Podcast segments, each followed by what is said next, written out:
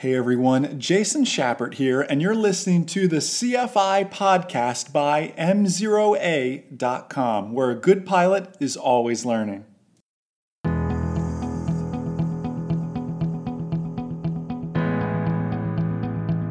The F A A is using and moving towards so much more scenario-based testing. So how can we now help our students in a scenario-based way? Hey everyone, Jason Schappert here of M zero A dot com, and you are listening to the C F I Certificated Flight Instructor Podcast, brought to you by my number one rated online ground school, ground school academy dot com, complete private instrument commercial. F O I is done, and soon to be the C F I airplane portion of that online ground school as well. So some great stuff for you all in there. Excited to see you all coming up. Sun and Fun is coming up here soon. Uh, we have a crazy tour coming up of Europe, Ireland, uh, Switzerland, Germany, um, United Kingdom, heading to Aero Expo U K, London. If I didn't say Italy already. Um, we're going to go all over the place. Switzerland. So just a lot of cool stuff. Then Oshkosh. After that, then fifty cities here in the United States. So talk about a crazy travel schedule. But that's what we have to look forward to. Spreading the good word of aviation, and most importantly, aviation safety.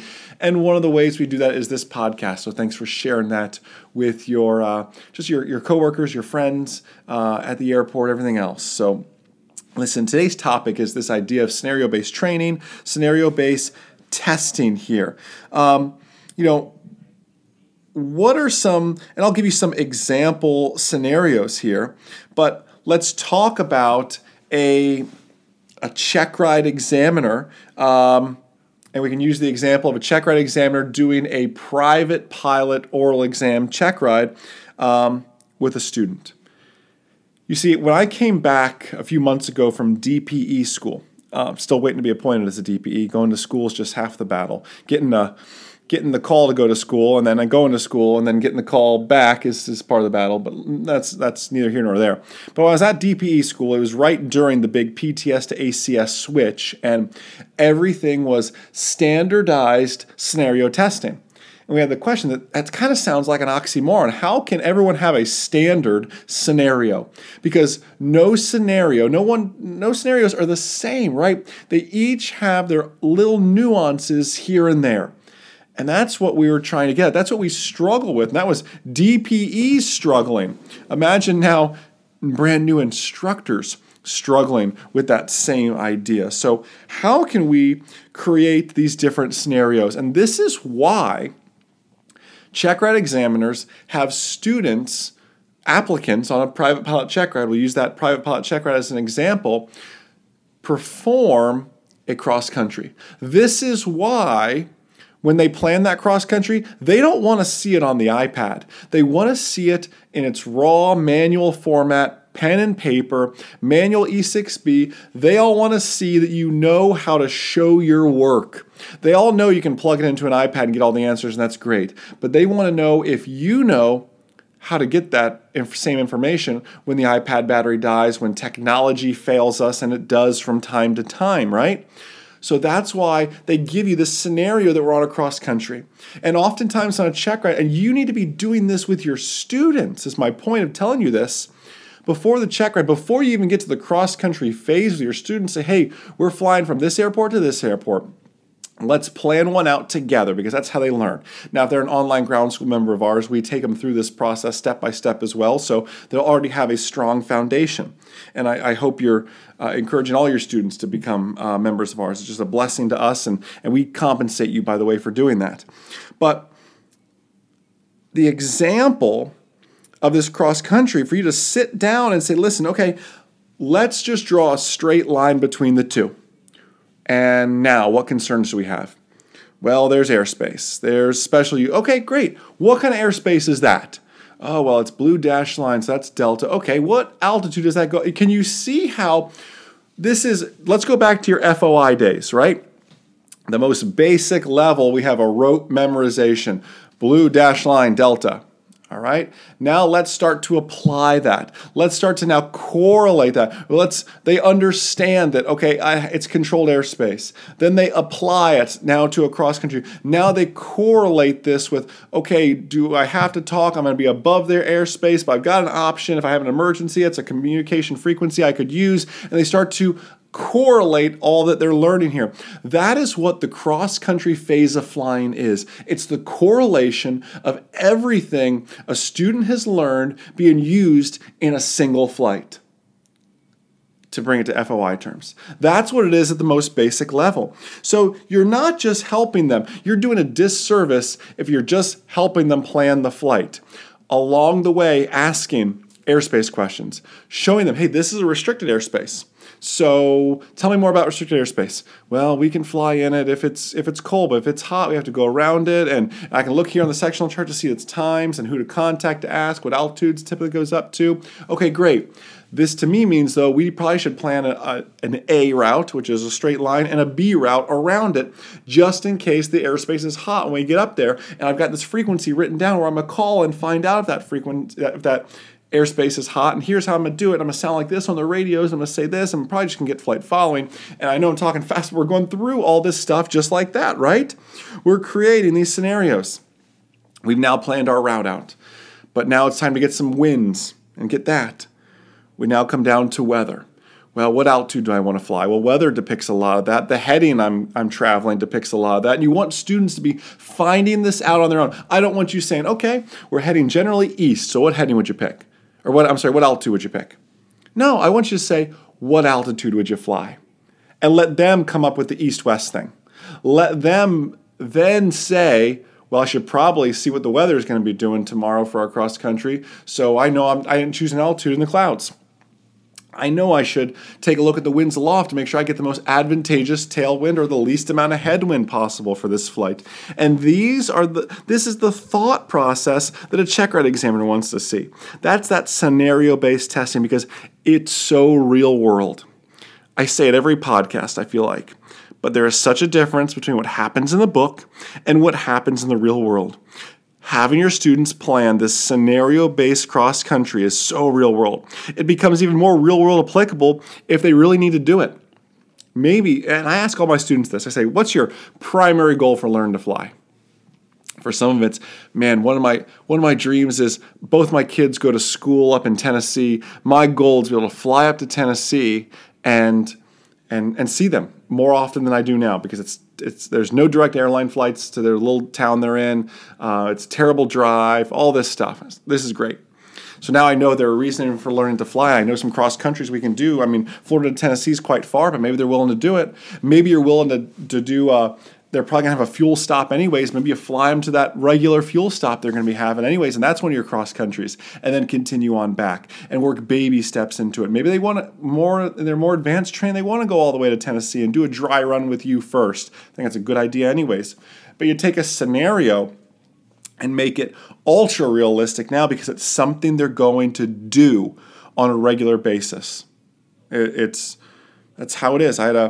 Uh, A gentleman that I that I taught to fly, uh, he has a has a Chick-fil-A here in town, and Chick-fil-A headquarters is in Atlanta. He said, Jason, there's quarterly meetings up in Atlanta that that all all owners need to be at. My purpose of Learning to Fly is to go to Atlanta, and I'm scared to death of that airspace, and I'm scared to death that around the Florida-Georgia line there's something called the Okefenokee Swamp, which is a polite way of saying there's nothing out there, but it's really called the Okefenokee Swamp. There's a lot of different stuff to traverse. Um, how do I go from the Okefenokee Swamp to Atlanta's Class Bravo airspace? So we made that flight a couple times. And then he went out and bought his own airplane. We made the flight in his own airplane, just getting real comfortable with the operations in and out of that airport, with making that trip, with the radio communications. You, you just level up your students when you make the scenario truly something they're going to do with their private or their instrument uh, certificates and ratings here.